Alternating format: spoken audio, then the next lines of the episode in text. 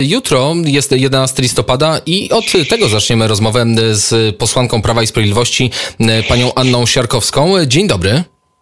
Dzień dobry panie redaktorze, dzień dobry państwu. Święto Niepodległości. Czym jest dla pani? To jest e, wyjątkowym wydarzeniem. Oczywiście świętujemy e, odzyskanie po 123 latach niepodległości przez Polskę. E, było to w 1918 roku. Dzisiaj już, dzisiaj już minęło ponad 100 lat od tamtego, od tamtego czasu, ale te emocje cały czas są w nas silne, ponieważ musimy pamiętać o tym, że wolność nie jest dana raz na zawsze. Musimy o nią zawsze zabiegać. Musimy dbać o to, żeby nasze państwo było e, silne, żeby nasze e, społeczeństwo, nasz naród e, potrafił współpracować, budować to nasze bezpieczeństwo, naszą jedność i, i, i utrzymywał właśnie tą naszą wolność i niepodległość. I staramy się to wszystko, również to uczucie miłości do ojczyzny, tej, te postawy patriotyczne przekazywać swoim dzieciom, tak żeby kochały Polskę, były, były prawdziwymi patriotami i żeby, mm, i żeby właśnie ta miłość dla ojczyzny e, była głęboko w ich sercach. Miłość do ojczyzny i słowo wolność, e, to często padało przed chwilą z pani ust. E, Marsz Niepodległości to coroczne wydarzenie organizowane właśnie w dniu Święta Niepodległości. Czy historycznie wybierała się pani na to święto, na ten marsz i czy uważa pani, że ta wolność nie została, można powiedzieć, w pewien sposób ograniczona, jeżeli chodzi o też wolność do świętowania przez warszawski ratusz. Mhm. E, oczywiście ja mm, byłam wielokrotnie uczestnikiem Marszu Niepodległości. E, jest to dla mnie, 11 mm, listopada jest dla mnie ważnym świętem i zazwyczaj właśnie wybierałam taką formę świętowania razem ze swoimi rodakami, właśnie w takim uroczystym pochodzie pod białą, czerwoną flagą. E, przypomnijmy, że Marsz Niepodległości jest, mm, jest taką inicjatywą zupełnie oddolną i dlatego bardzo cenną, którą tym bardziej należy chronić. E, rzeczywiście tutaj ratusz nie wydał zgody, e, warszawski ratusz nie wydał zgody w tym roku na e, Marsz Niepodległości. Jest to w pewien sposób mm, uzasadnione obecnymi, obecną sytuacją epidemiczną w Polsce. Niemniej jednak bardzo taka, bardzo taka dwoista i, i nieszczera jest mimo wszystko postawa prezydenta Warszawy Rafała Trzaskowskiego, który e, z jednej strony właśnie nie pozwala na, mm, na przeprowadzenie Marszu Niepodległości, e, a z drugiej strony sam uczestniczył w tak zwanych e, strajkach kobiet i do udziału w, w tych strajkach zachęcał innych. Ale pani poseł czego... uczestniczył, ale też nie wydawał zgody na te marsze, na te strajki. Powracamy do rozmowy z Anną Siarkowską, posłanką Prawa i Sprawiedliwości. Witam ponownie. E, dzień dobry panie redaktorze, coś przerwało. Miejmy nadzieję, że do tego już nie dojdzie i to był zupełny przypadek, bo rozmawialiśmy o wątku, o wątku uczestnictwa prezydenta miasta stołecznego Warszawy Rafała Trzaskowskiego w strajkach kobiet i tutaj musiałem oddać mu prawdę, bo prawda jest tylko jedna. Rzeczywiście tych protestów również zakazał. Panie dyrektorze, po pierwsze, protesty w ramach strajku kobiet nie były zgłaszane. E, to jest pierwsza, to pierwsza rzecz. One były tylko ogłaszane w mediach społecznościowych. A druga, druga rzecz jest taka, że pan prezydent Trzaskowski w tych e, strajkach, w tych manifestacjach uczestniczył osobiście, e, co zresztą relacjonował w mediach społecznościowych. A zatem dał swój osobisty mandat na, na udział w, w właśnie w strajku i w poprzednich manifestacjach. Jak pani określa, I to jeszcze dodatkowo, i to jeszcze dodatkowo w tym, stanie, e, w tym stanie zagrożenia epidemicznego. No i z jego strony to nie było nie tylko nierozsądne, ale z jego strony jest to po prostu um, narażanie, narażanie ludzi, narażanie e, ludzi, którzy dzisiaj są zagrożeni, bo mamy stan, stan zagrożenia epidemicznego, do, po, ponieważ ma, ma pewne, widzi tak, pewne korzyści polityczne swoje w tym, żeby akurat promować się na, na tych na, na, na społecznych strajkach. Myśli pani, że te strajki będą kontynuowane? Że tak przeskoczyliśmy z Marszu Niepodległości na strajki kobiet. Widać na nich coraz mniejszą ilość osób z inaczej, osoby, które odpowiadają za te strajki, przynajmniej odgórnie, przynajmniej tak się same określają, mówią, że te strajki będą w nowej formule raz w tygodniu w poniedziałki i przyszykują strajk generalny. No, myślę, że ta formuła rzeczywiście zaczęła się, um, zaczęła się wyczerpywać.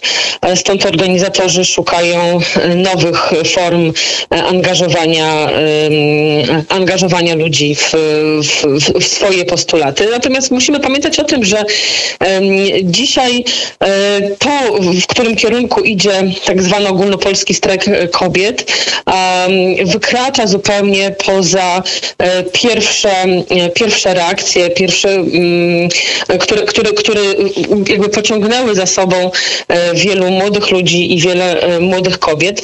Przypomnijmy, że były to reakcje na, na wyrok, który wydał Trybunał Konstytucyjny, który stwierdził, że nie można nikogo dyskryminować ze względu na jego stan zdrowia, a zatem również chore dzieci, które, co do których jest podejrzenie ich niepełnosprawności, niepełnosprawności czy choroby e, przed narodzeniem również e, mają e, być objęte opieką i ochroną, ochroną ich życia, tak ochroną prawną. Rozumiem, że cieszy się Pani z tego wyroku. Oczywiście, że się cieszę z tego wyroku, ponieważ wszelka dyskryminacja powinna być zniesiona i w tym dyskryminacja ze względu na stan zdrowia.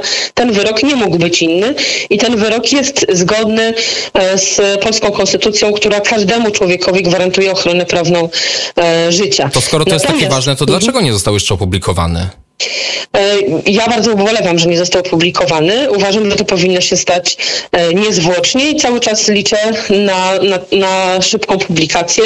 Mam nadzieję, że to w przeciągu najbliższych dni się stanie. E, jeśli tak nie będzie, na pewno będziemy się o to na forum politycznym upominać. To jest tylko Pani nadzieja? Czy... Bardzo żałuję, bardzo to jest żałuję, tylko Pani że... nadzieja, czy przekonanie? Wie Pani coś więcej? Jest to tylko moja nadzieja, ponieważ y, ten termin, y, spodziewaliśmy się, że wyrok zostanie opublikowany do dnia 2 y, listopada i tak się nie stało. Moim zdaniem taka sytuacja jest niedopuszczalna. Uważam, że to publikacja wyroku Trybunału Konstytucyjnego powinna się dziać niejako z automatu, a nie być później jeszcze elementem pewnych politycznych politycznych e, pewnych zachowań czy kalkulacji. Czyli czekamy na publikację, czekamy na publikację wyroku, ale nie musieliśmy czekać na publikację artykułu na, w serwisie wp.pl. Tam wielki tytuł Buntownicy u Jarosława Kaczyńskiego. Tajemnicza wizyta polityków Prawa i Sprawiedliwości na Nowogrodzkiej. I pani w tej e, wizycie również uczestniczyła.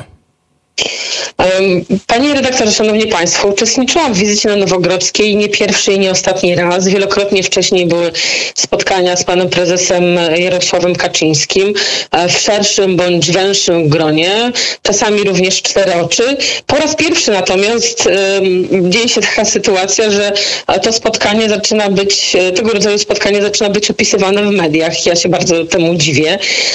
Natomiast e, nie wiem, czemu to generalnie ma służyć, bo E, spotkanie było bardzo mm, merytoryczne, dotyczyło kwestii programowych, e, dotyczyło, e, dotyczyło tego, w jakim kierunku rzeczywiście powinny być prowadzone działania w ramach Zjednoczonej Prawicy. Myślę tutaj o nowych również projektach ustaw.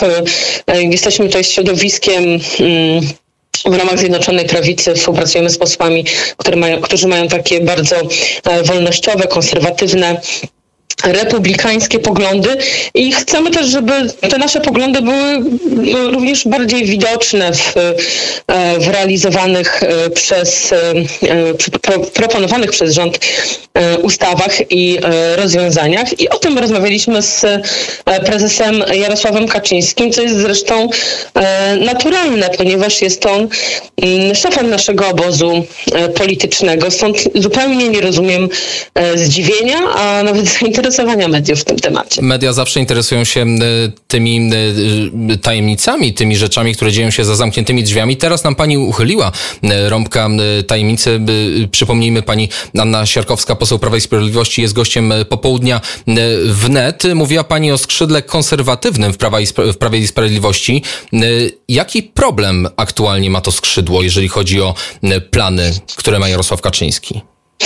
Myślę, że e, czas na to, ażeby e, przedstawiać konkretne plany i rozwiązania będzie w, w najbliższej przyszłości. Dzisiaj e, chciałabym poprzestać jakby na tej informacji, tym bardziej, że, że realizacja tych planów i zamierzeń również wynika, również jakby jest uwarunkowana dobrą współpracą z obecnym, z obecnym rządem, wobec czego pewne propozycje zostały złożone i na pewno w najbliższym czasie będziemy wypracowywać już konkretne rozwiązania e, ustawowe i wtedy będziemy mogli o tym e, powiedzieć. Myślę, że na dziś to po prostu jest e, zbyt przedwczesne. Czyli określenie buntownicy z tytułu na WP.pl to słowo zbyt mocne.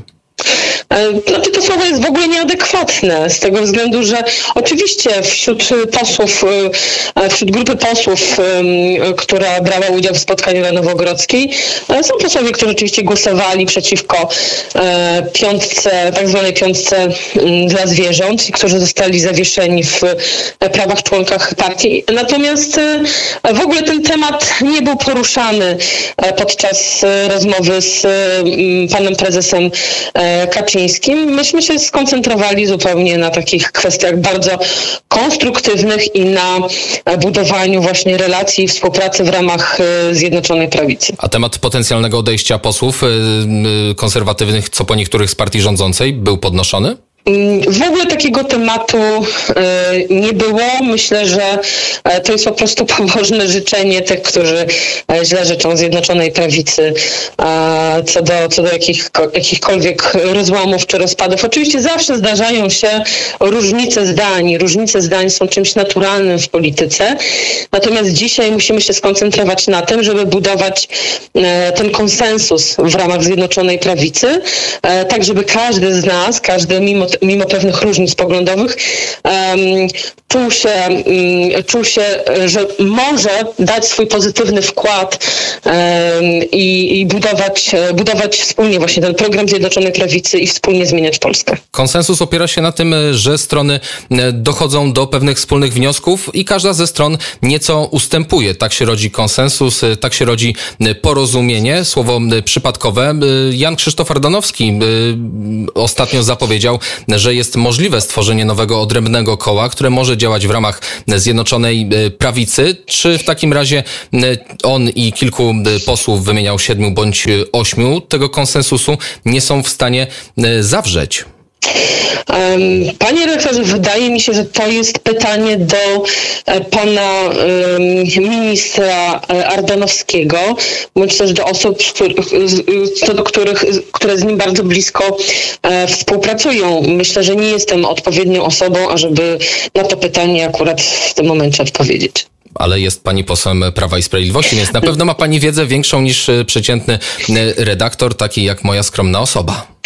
E, jak najbardziej, panie redaktorze. Niemniej jednak nie mogę się wypowiadać e, e, jednoznacznie, merytorycznie i adekwatnie co do zamierzeń poszczególnych posłów, czy też na przykład pana ministra Ardanowskiego, który przecież prowadzi swoje rozmowy z kierownictwem Prawa i Sprawiedliwości. Natomiast chciałabym tutaj powiedzieć jednoznacznie, że myślę, że tutaj wszyscy mają dobrą wolę i dzisiaj jesteśmy po prostu w momencie, w którym musimy e, z powrotem złapać e, wiatr w żagle e, i właśnie ten ten konsensus wypracować, po to, żeby następne trzy lata rzeczywiście były czasem konstruktywnej współpracy, a nie wzajemnych niesnasek.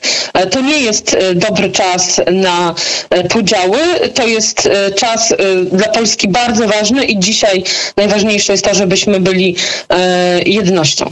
W takim razie kończę o dopytywanie o rzeczy, o tematy, na które się pani nie chce wypowiadać, ale w takim razie poproszę o opinię, czy minister Jan Krzysztof Ardanowski, minister były rolnictwa, według pani był dobrym ministrem?